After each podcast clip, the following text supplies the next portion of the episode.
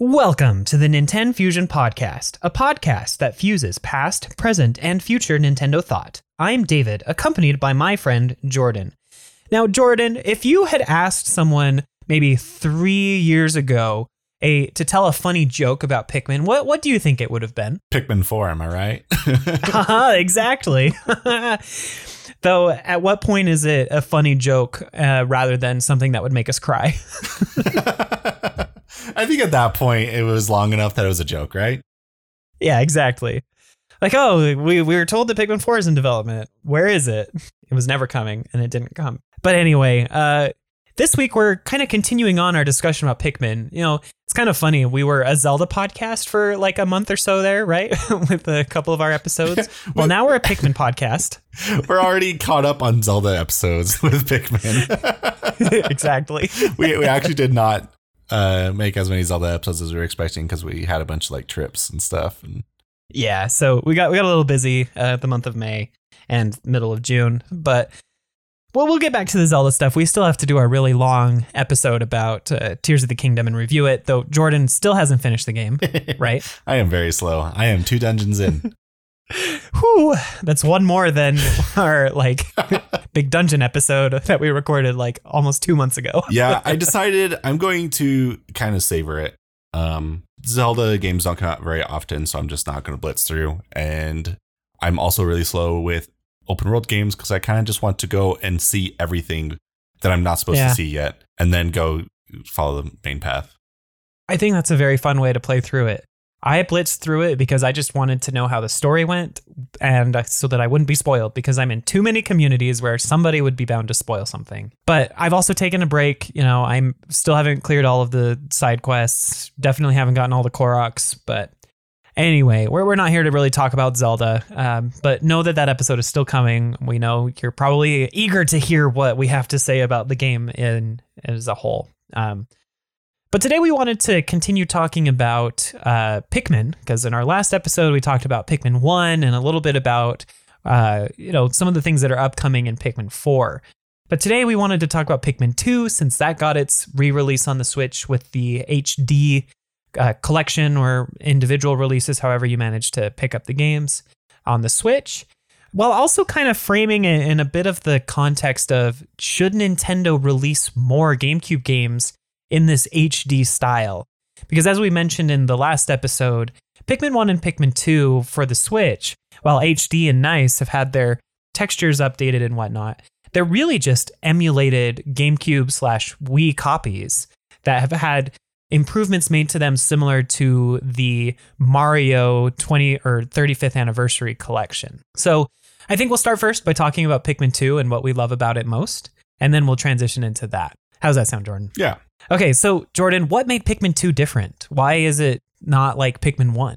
So Pikmin 2, rather than like 30 days to find 30 ship parts, um, focuses on collecting treasure and just becoming like as rich as possible. So uh, the story being that Olimar brings a bottle cap back from Earth uh, as a gift for his son, and they find out that that's worth a lot of money. And Olimar's like, yeah, like Earth is polluted with so much junk. so they go on a, a treasure hunt to Earth. Well, and they go on the treasure hunt because the president of their company is in insane debt. So he's like, go pay off my debts. Yeah, and yeah, and so the big gimmick of this game uh, is that you get two captains, uh, which is actually pretty useful. Um, just for the simple fact that you can like have some Pikmin work on a task and then leave a captain there, and then just run off with the other Pikmin and do something else. yeah. I think it's a lot more fun that way. I'm really hoping Pikmin Four has more captains. I, I do too. Because, like I mentioned last week, that's one of my favorite things to do in Pikmin is be able to control multiple captains and try to be as multitasky efficient as possible. Yeah, it definitely increases the complexity, but it's also not like forced complexity. If you don't want to use the multiple captains, you don't have to. Like you can just have them kind of tag around. Yeah, they can be in your squad and who cares? you could just leave one captain back at base and have him be solely just uh, plucking Pikmin out of the ground. yep. Though I don't think they auto pluck Pikmin No, they don't. right away. Which Unfortunately, that was such a nice feature that they added in three Yeah. with the multiple captains.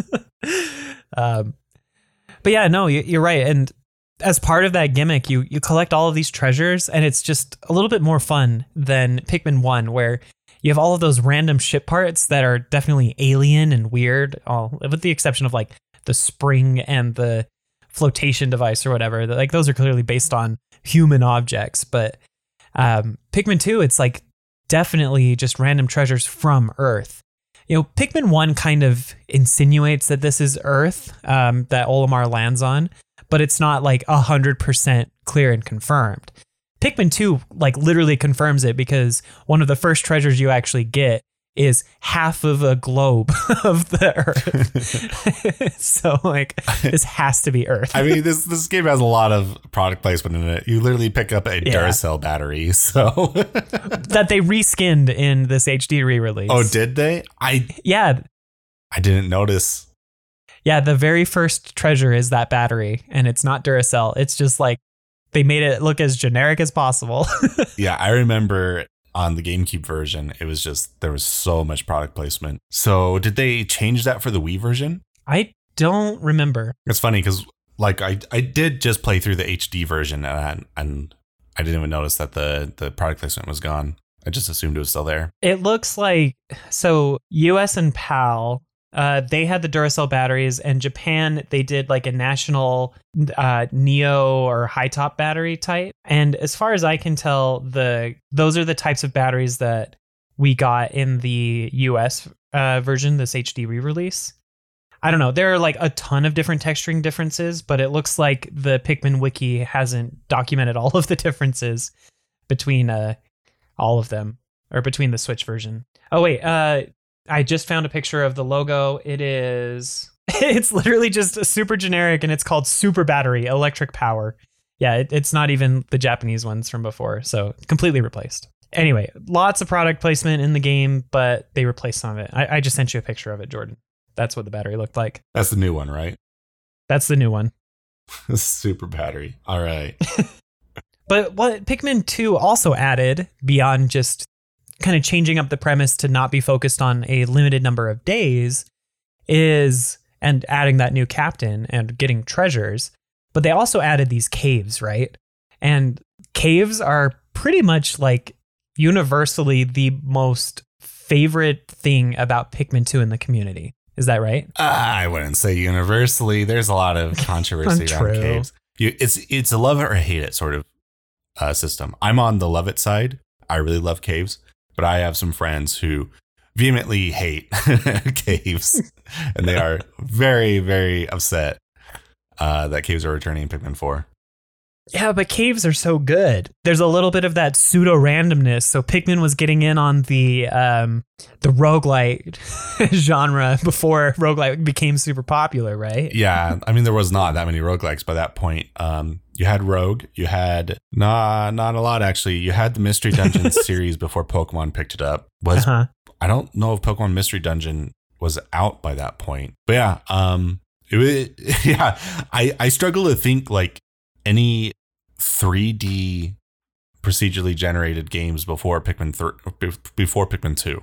There's Yeah, I probably can't some think of out any there, either. but I can't none that come to mind. It was definitely a different approach. Yeah, well, and even some of the music is random. I don't know if you knew that. Um, in each floor, different pieces of the music are emphasized and stitched together differently as part of the randomness. Oh, so I didn't notice that. No. That's why it's like so weird and ethereal. Is it's designed to also be that random weirdness, uh, like the rest of the cave.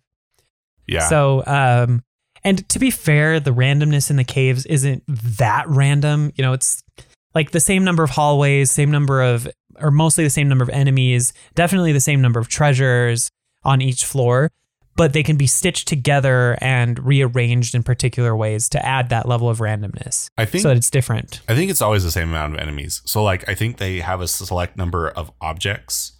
Um, uh, yeah. and then like it generates the rooms and it's like this is the number of rooms this is the number of hallways and then just place um enemies and objects in certain areas and we expect them to be in like these kind of like areas so like we want this one behind the the, the wall or like the removable wall that you can destroy with pikmin or something Um, Right. So yeah, it's not just pure random, so you can at least look forward to that. And that helps the speedrunners too, because they know more or less what to expect on each floor. You can still get screwed by randomness, though. True. there, there were a few where, like, as soon as I entered the floor, um, in like the spawning zone, I'm immediately getting attacked by enemies. like, yeah, that's not good. and so, like, if you reset, like, if you like close the game and jump back in, um, it always loads or randomizes like upon like startup. So Yeah. um, it saves between floors, and so like if you reset and then go back to the and then boot back up, it's going to be a different random floor than than previously. Yeah. So it it's really nice that way. like if you get really screwed over, just reset the game and you're fine. And I just I think it's really exciting because the caves add a different level of difficulty because you cannot replenish your Pikmin except in a couple of very rare cases where you can get Bulbmin, right? The little tiny guys that are Bulborbs that are actually Yeah. Pikmin somehow. Um, There's also a few flowers where you can throw one Pikmin into it and it'll spit out like eight. That's right. Yeah. I forget about those. Um I in my playthrough of the HD version, I haven't gotten that far. I've played through a good number of caves, but I haven't gotten to some of the hardest ones. Um And they get pretty hard. yeah, they they definitely do. Like one of the ones that is in my mind like the hardest besides perhaps the final like end game or post game dungeon or cave is the one with the water wraith. yes. Submerged Castle is terrifying. it, it's one of the scariest places in all of Pikmin. Like, and I'm not even joking. Yeah, it's Like- not that Oh. bad if you're not trying to win 100% the game, but if you're trying to get every single treasure, um, the gimmick of that dungeon is after you've been on a floor for five minutes, um, and it, like an unbeatable boss shows up with like steamrollers and just rolls over and kills everything. it's terrifying, and I love it. Like, and it's one of the funnest bosses to fight once you get to the final floor because then you can kill it, and it's super interesting how you have to work your way around that. But man, doing that dungeon is just always like heart racing. You're like, I have to do this efficiently, or else I am going to get steamrolled, literally. Oh, the worst is when he spawns inside your base. So like, Oh, I- yeah. I had some Pikmin carrying stuff back to base, and as soon as they got to back to base, and my both my captains weren't in the base, he spawned inside my base and just like slaughtered all of them. so sad. oh man.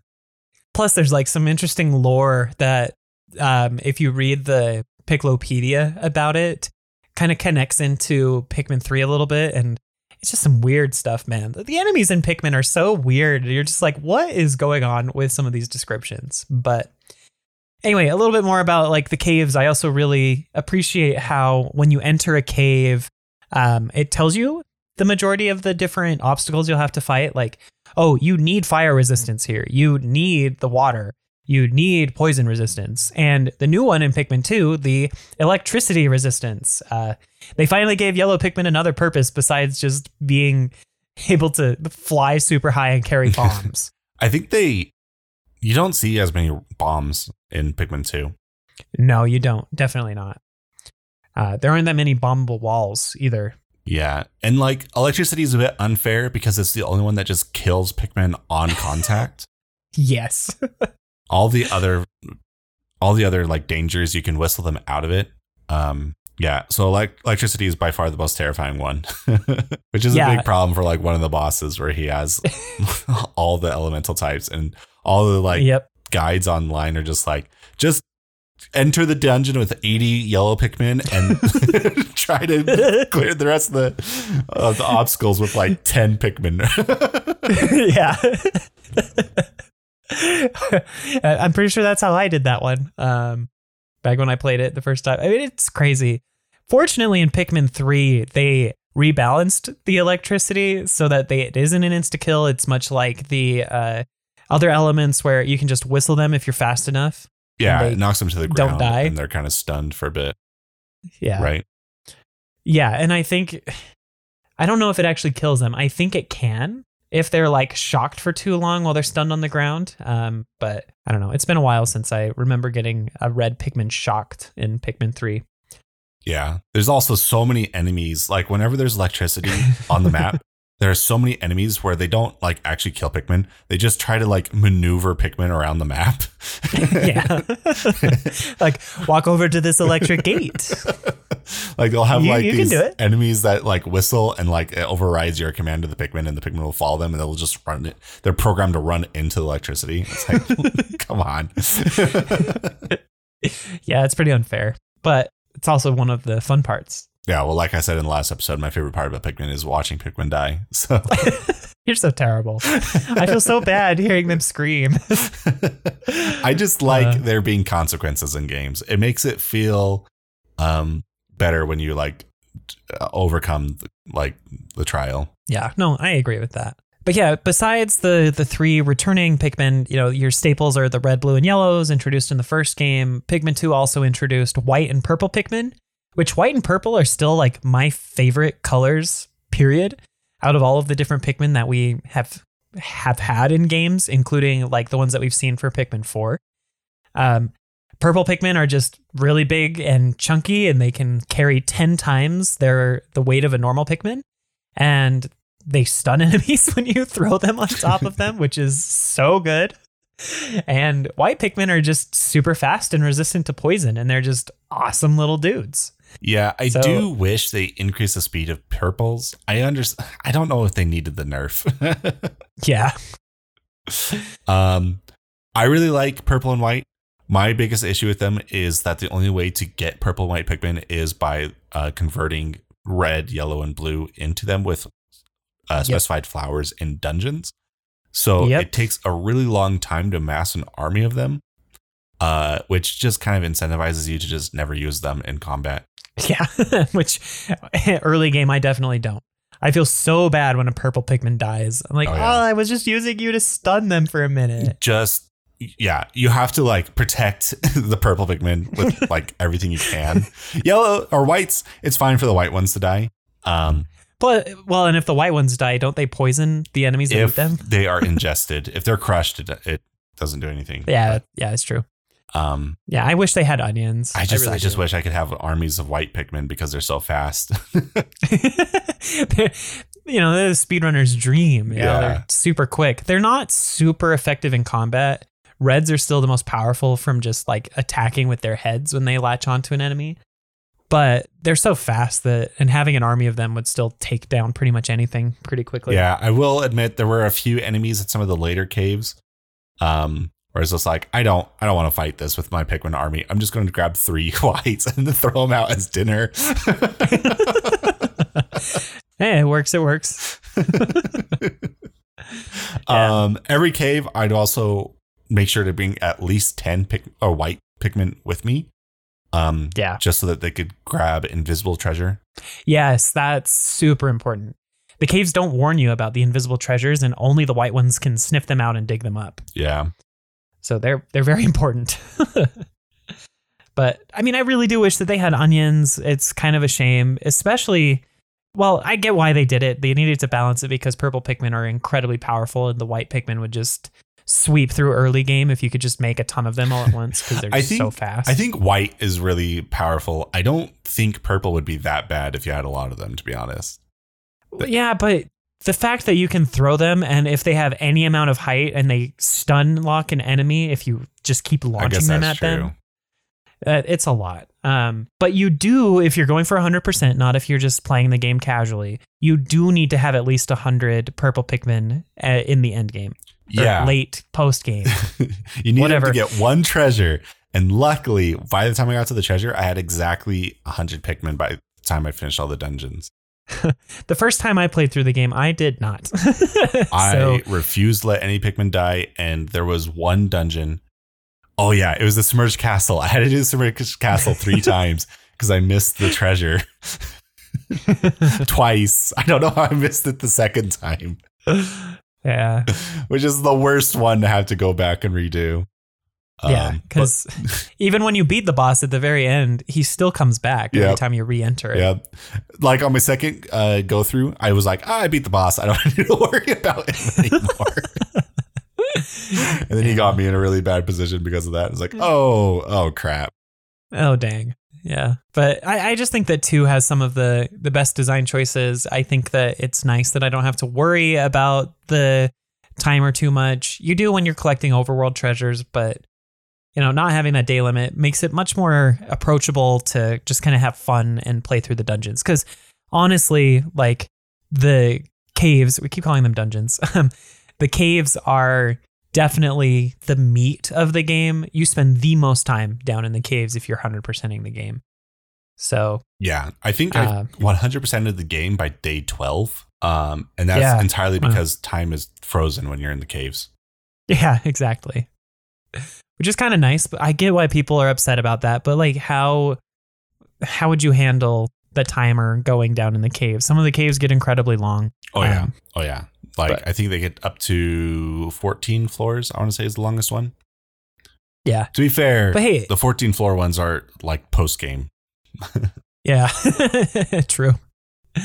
But I mean, if you really want to have the time limit um, inside a cave like area, that's really what the challenge levels are for, especially in Pikmin 2. I haven't played through most of them, but they are designed to be you have a time limit and you only have a certain number of Pikmin. Good luck, have fun.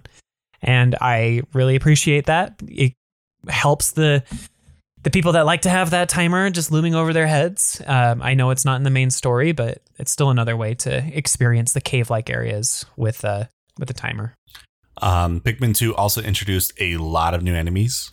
I think enemy design is way better in Pikmin 2 than Definitely. Oh, absolutely. There were a lot more spiders for you. Yeah, yeah. I was gonna say my favorite enemy in the entire Pikmin franchise, which was in the overview trailer for Pikmin 4, so I'm very excited, is the spider that they gave a gun.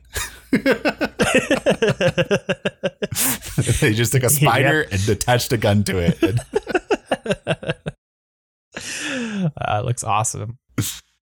um, But yeah, I mean, they added the like elemental spiders that can also carry away enemy corpses. That makes it annoying to chase after Yeah. them. And then when they die, they just spit out all of their elemental energy. And you're just like, oh, if you want a Okay. hint on what to do with those, run immediately under them and then just spam throw Pikmin because they'll always yeah, they'll always hit. they'll always hit.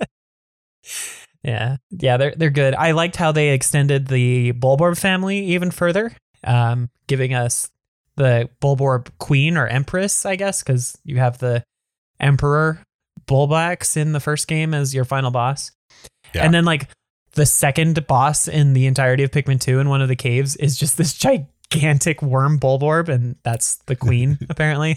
I do like the queen. I think that fight's pretty uh, memorable. she just rolls around a lot, and it's great. yeah, and spawns a whole bunch of zombie bulborbs. yeah, yeah, it's great. Where if Uh, you like go through that room really slowly, you'll just get overwhelmed by enemies because it's constantly spawning them. Yeah. Um, you need to just blitz through it as fast as you can. And then, of course, you have the electric beetles that are awful if you don't have any yellow Pikmin. Where two of them, if they charge up, they make like an electric gate between them that will just kill everything that Yeah. walks through them if they're not yellow. Yeah, electricity is really terrifying. Um, the other monsters that are really terrifying are the ones that generate bombs and then throw them at Oh, you. Oh yeah. Oh, my gosh. Those are the worst. Because bombs are honestly more terrifying in Pikmin 2 than in Pikmin 1. Because sometimes you'll be walking around in a cave and a bomb will just fall from the ceiling, and you're just like, "Oh my gosh! I just told my Pikmin to do something right now. Hurry, whistle them up. Get back here." There's this one fish Wipe- enemy that like as soon as you spawn in the map, it will run straight to you at your base. It will just start Yeah. shooting bombs. I had forgotten about that one. Yeah, that one's that one's something. Um, they added multiple types of frogs too. Yeah, and I think Uh, frogs are more terrifying in this game than in the first game. I think so too. the silver ones kill so many Pikmin. They're so fast. like there were silver frogs in the first game, but they weren't nearly as fast. And yeah, no, just lots of really good enemies, lots of really great bosses. You know, we talked about the water wraith. I think that that's just one of the most memorable bosses in the entirety of the series, especially for me. Plus, it was so influential that it they based the final boss in Pikmin 3 off of it, the Gold Wraith. Yeah, Um, there's a lot of like theories that that's like kind of like a recurring character in the Pikmin games because uh, it was also one of the hidden bosses in Pikmin One, right? In a way, Uh, kind of like it it's very similar, but it more takes on the form of the the gold wraith Right. in the beginning because the gold wraith transforms in Pikmin 3 into the upright form that matches the water wraith the most. So yeah, th- there is a theory that it's like it's the same being, but I don't know. It, it's a theory. I have a fan Again- theory for um, Pikmin. Oh, okay. So this is Earth, right? Uh huh. Possibly post-apocalyptic Earth, right? Yeah. My theory for the reason why it's post-apocalyptic is because someone decided to give the spiders guns. I don't understand why. They would. well, now you have proof because there is a spider with a gun in this last trailer. yeah, the spider. Well, and like the true final boss is basically a spider with all sorts of Yeah, crazy yeah. tech. the final boss is a spider with five guns or four guns. Uh, yeah, I also just wanted to mention that final cave is so hard. it really is. Yeah. The last three caves are all really, really difficult. Um, I think Submerged Cave, Submerged Castle is definitely the hardest one in like the maiden game. And then like once you get to like the amount like you have to pay off your debt with treasure, um, you unlock the final zone and it's a very, very difficult zone. Uh, one of the most difficult in Pikmin. Probably the most Yeah, difficult zone in, Pik- in the Pikmin Yeah. franchise. Probably, yeah. Um, and it has three caves in it, and they are very long and very combat focused and very unfair. Like there are moments where it's just like the game's like, "You're still playing? All right, like we'll just keep throwing things at you." You're gonna have to fight eight gigantic Bulborbs that are on fire in the same room. yeah, we'll just put two Emperor Bulblaxes in the same room with water everywhere and bombs. it's so good though. Like seriously, Pikmin 2 just rewards you for like learning how the game works. And again, you don't have to finish the entire thing 100%. It's just a fun challenge. You know, the game is done pretty quick like in Pikmin uh 1 if you're just going for a kind of casual playthrough. It's definitely a lot longer than Pikmin One. Well, I mean, getting just a 1000 um or 10,000 money isn't that long. It's a little bit longer than Pikmin 1, I would say yes, but I don't know. Yeah. I think getting to 10,000 money, it. So the amount of days, it feels like less time than Pikmin 1, just because, like, Right. there's not as much But the the total amount of gameplay time is probably more. yeah, I feel like it's Because you're down in the caves. It's, it's, Yeah. it's a good amount. Like, you're in the caves for a good amount of time. It also Yeah. depends on, like, which treasure you go for. Yeah. Yeah, I agree with that. Um based on what I've played so far though, I will say like I think I just like with Pikmin 1, I still prefer playing the Wii version with the motion controls simply because I still felt like I had so much more control over where my cursor could go without having to move Olimar at the same time. But I I think that Pikmin 2 HD is incredibly pretty still. It's just like the HDification of 1 and I really enjoy it. And I think that if you have any interest in the Pikmin series, like picking up these games is really worth it. Um, you save 10 bucks with the dual pack. And uh, that's really cool that they did that. Yeah. They didn't have to do that. I think so. I never played it with the motion controls. Uh, I never got it for the Wii.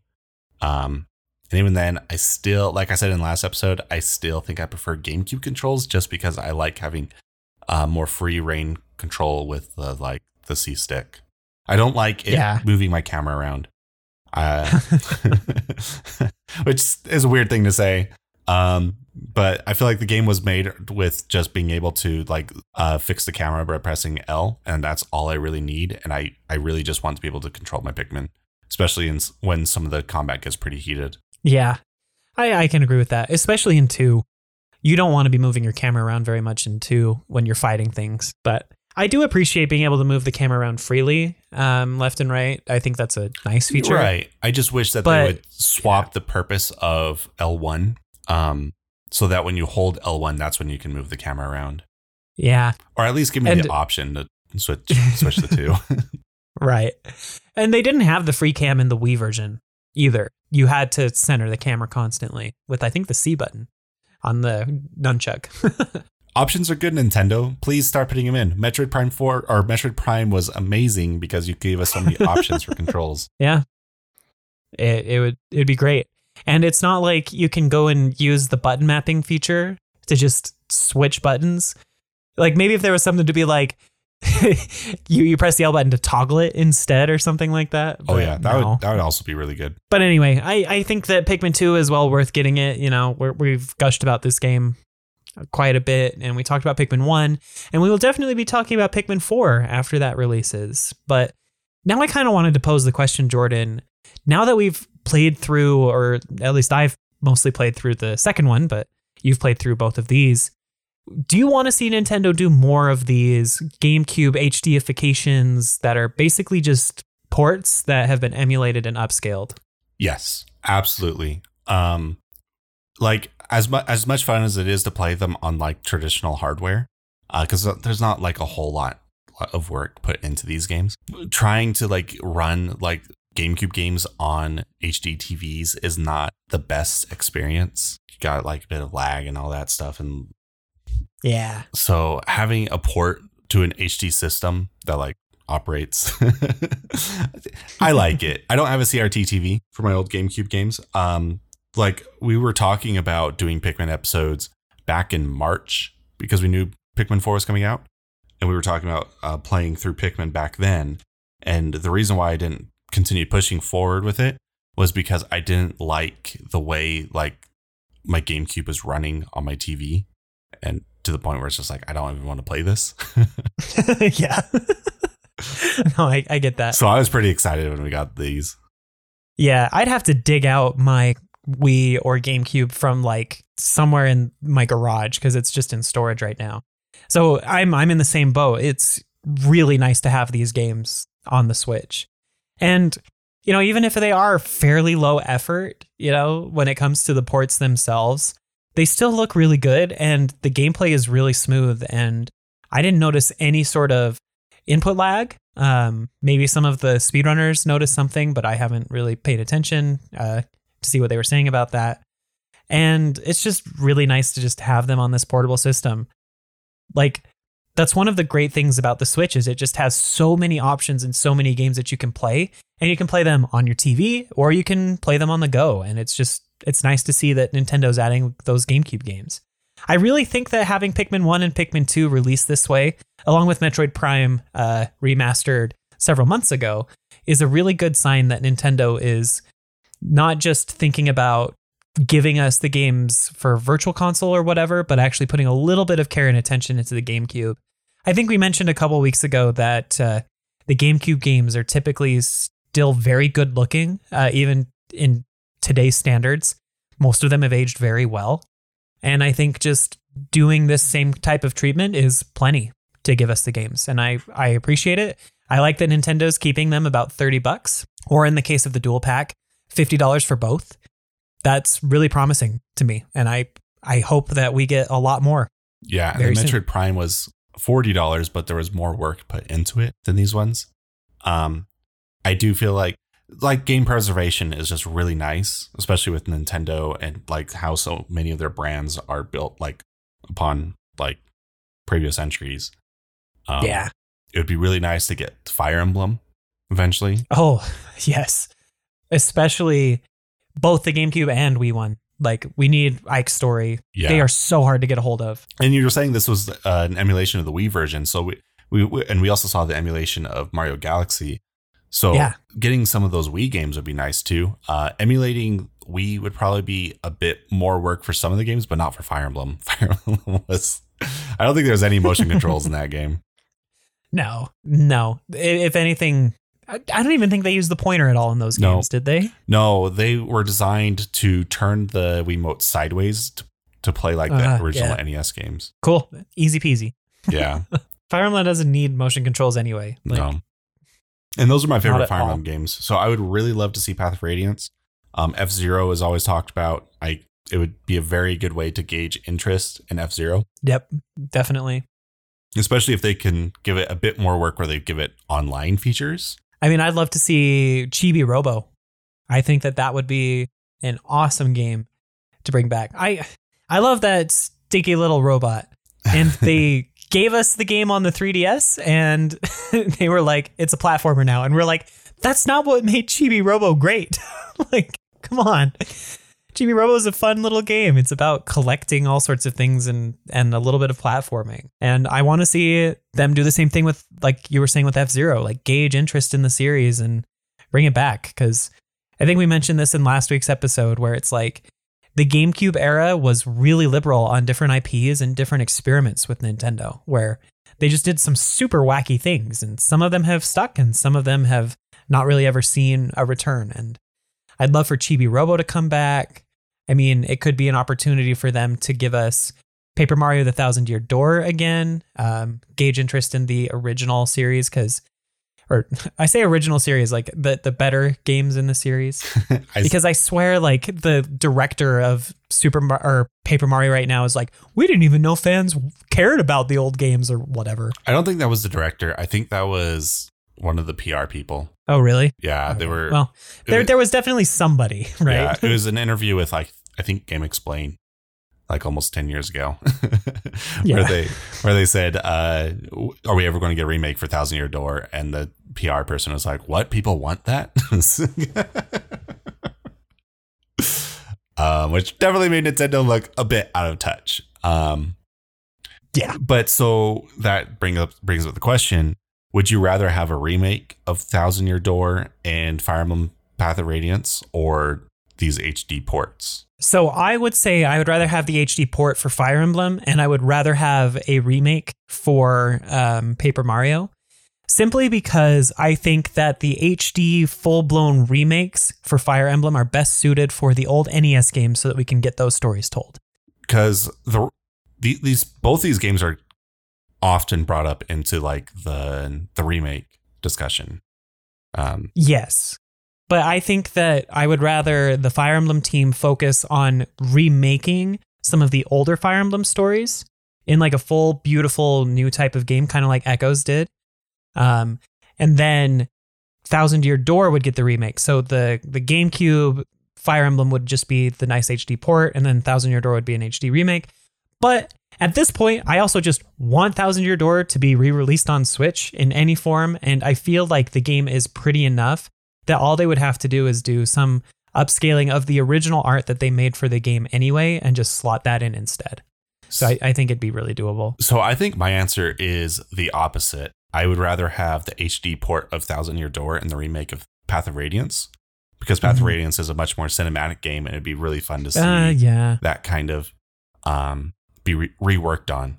Um, that's a very good point. they could definitely make I it mean- a lot more because there's there's a lot of downtime that are just like text scrawls or of uh in in Path of Radiance and it'd be pretty fun to like convert a lot of those like text cutscenes into actual cutscenes. Yeah, yeah. That'd be cool, especially with like the full voice acting like we've been getting in um, Fire Emblem Engage Yeah. and Three Houses, where like everything is voice acted. And then my big concern about Thousand Year Door remake is we we just had an episode where we were complaining about how we finally got Mario RPG remake and they didn't like yeah, true. do it full justice. I don't Yeah. think Nintendo has a good handle on um letting like not like Intelligent Systems is still a first party studio, but even being a first party studio, they're not like core Nintendo, so they're not allowed to do that creative of things with Mario. And we saw with Mario RPG that it doesn't matter that it's a remake; they're still going to kind of like give that corporate look to it in a way. Yeah. Okay, that's a good point. Plus, like I was saying, I don't think it would be too hard to replace the sprites in Paper Mario with HD versions. Um, I'm sure they have an archive of the original art that they drew because they're not like sprites, you know, like the 16 bit sprites that you get. They're actually like drawn characters. I think the best thing we could get from Paper Mario is if it was the same level of remastering as Prime. yeah, yeah, yeah. Okay. I, I, I agree with that. That's what I want. I wouldn't want like a complete rework of the engine. Yeah, good point. Because if they rework the engine, they would probably end up recreating the combat in the style of um, Origami King, and I would hate that so much. Yeah, they would do something that fans wouldn't like. yeah. Well, anyway, uh, beyond those games, like I just I just want to see more of the GameCube games that I grew up with and loved. Just get the attention on Switch, especially the more obscure series or the ones that haven't had games in a long time. You know, like F Zero, uh, Chibi Robo, um, And I'm sure there are plenty of others that are just Star not coming to mind right now. Oh, Star Fox, yeah. I want both Star Fox games. Here's hoping. you know, it, it's funny. Like for the longest time, we were like, "Oh, you should just give us GameCube, uh, Nin- NSO," and now we're like, "Nah, give it that HD treatment, Nintendo." So would you rather have NSO GameCube or HD? Um, whereas with the NSO, it's just a it's just a ROM dump. So like it doesn't even have full screen art support. 16 by 9. My wallet would prefer the NSO version, but the child uh, within me and the wonder and the glee would rather have the HD remasters or the HD ports, whatever they're called.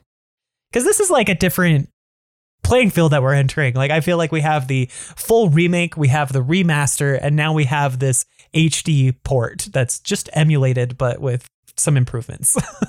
yeah, it's still like a port, but it's it's just that support. Yeah. Oh man, it makes me kind of excited, and I hope that they do this for more GameCube games and more Wii games for sure. GameCube's definitely the Nintendo franchise, or not franchise, Nintendo system that's gotten the least amount of ports and remakes and all that stuff. Um, Right. Maybe not actually. I'm sure DS is probably difficult. DS is probably up Oh there. yeah. I don't know how they could do DS without completely remaking everything. I mean, I said that about Wii U. I thought Wii U was just not going to ever see its games leave that system, and then there's not many that are stranded on that system anymore. the Wii U is just the Xenoblade Chronicles X machine at this point. and one other, I don't know what. I think it's mostly just that DS games they would they would require the most amount of work, and there's not as much demand for them. They were kind of a product of their time. Yeah, they require so much touchscreen stuff. Yeah, I mean, the only reason we got Brilliant Diamond and Shining Pearl and those managed to work out is because the touchscreen was hardly used anyway, right? So it was just a Pokemon game with the same Pokemon controls, and then it just had the touchscreen to interact with a couple of menus, and that was it. So they could work around that. Uh, by saying that, I am not giving them a pass on how terrible those games were. those remakes were awful but I don't know if there's much else to say about this. I mean, I, I think that the DS has some games that could eventually make their way over. I would love for Nintendo to actually fully remake Phantom Hourglass and Spirit Tracks in some way. You know? Yeah, I'm cool. still waiting for Mystery Dungeon too. Yeah, Mystery Dungeon too. Yeah. That was my favorite DS game. Anyway, how do we get onto DS? Like, well, just like the the love and the support that we're getting for all these ports and stuff. Plus, uh, kind of talking about ports, we're getting Luigi's Mansion Dark Moon on the Switch, or well, I guess it's not confirmed Oh, yeah. on Switch, we're also getting Baten So- Kaitos too. That's exciting. right? Yeah, and that that's a full remaster from what I understand. It's not just an emulated port. So there, there's a lot coming, and I, I hope that we get more. And that I guess that's where I will end what I have to say. Well, so like the last two directs have shadow dropped these remasters. Two, two, it's not quite like a repeating series yet, but if we get three or four in a row, then we we, we, we could start expecting these, right? But what what would you say you want to be the next shadow drop GameCube remaster or HD? Thousand Year? Door, Thousand Year Door. either Thousand Year Door or Prime Two. Yeah, I think it's Prime Two for me. As much as I would love for Prime 2 to get the same treatment as Prime 1 did, I don't think that's going to happen. Uh, Yeah. So I, I will take a Prime 2 HD port. yeah, I really want Prime 2 and Prime 3 to get to the Switch as soon as possible. Agreed. Because if they're going to give us Prime 4 before the Switch is gone, we'll have to see. But like I did you hear though that the Nintendo president or the president of Nintendo in an investor call literally this week said that um, they are working on the next console finally. This is the first official confirmation we have from Nintendo that the Switch successor is coming. Yeah, maybe maybe they'll announce it in the September direct and then uh to avoid like a dip in sales for the Switch, they just lower the price of the Switch by 100 bucks or so. Yeah, I don't know. I don't know. We're we're getting so close right now. It'll be interesting to see where things go. Anyway, anything else? I think I'm good. I think I'm good too. So uh, that was that was kind of a fun discussion talking about Pikmin 2 and then going into these ports. That was that was a good good episode, I think. But anyway, thank you so much for listening to this episode of the NintenFusion podcast. We sure appreciate you. Be sure to leave us a like, comment, review on whatever service you're using, as that helps the algorithm uh, recommend the show to other people so that they can find us. Please be sure to check out our Discord channel by going to nintenfusion.com slash discord, which will beam you right in. But with all that said, we'll wrap things up here. And thanks for listening to our podcast. And we'll catch you on the next one. Bye bye. See ya.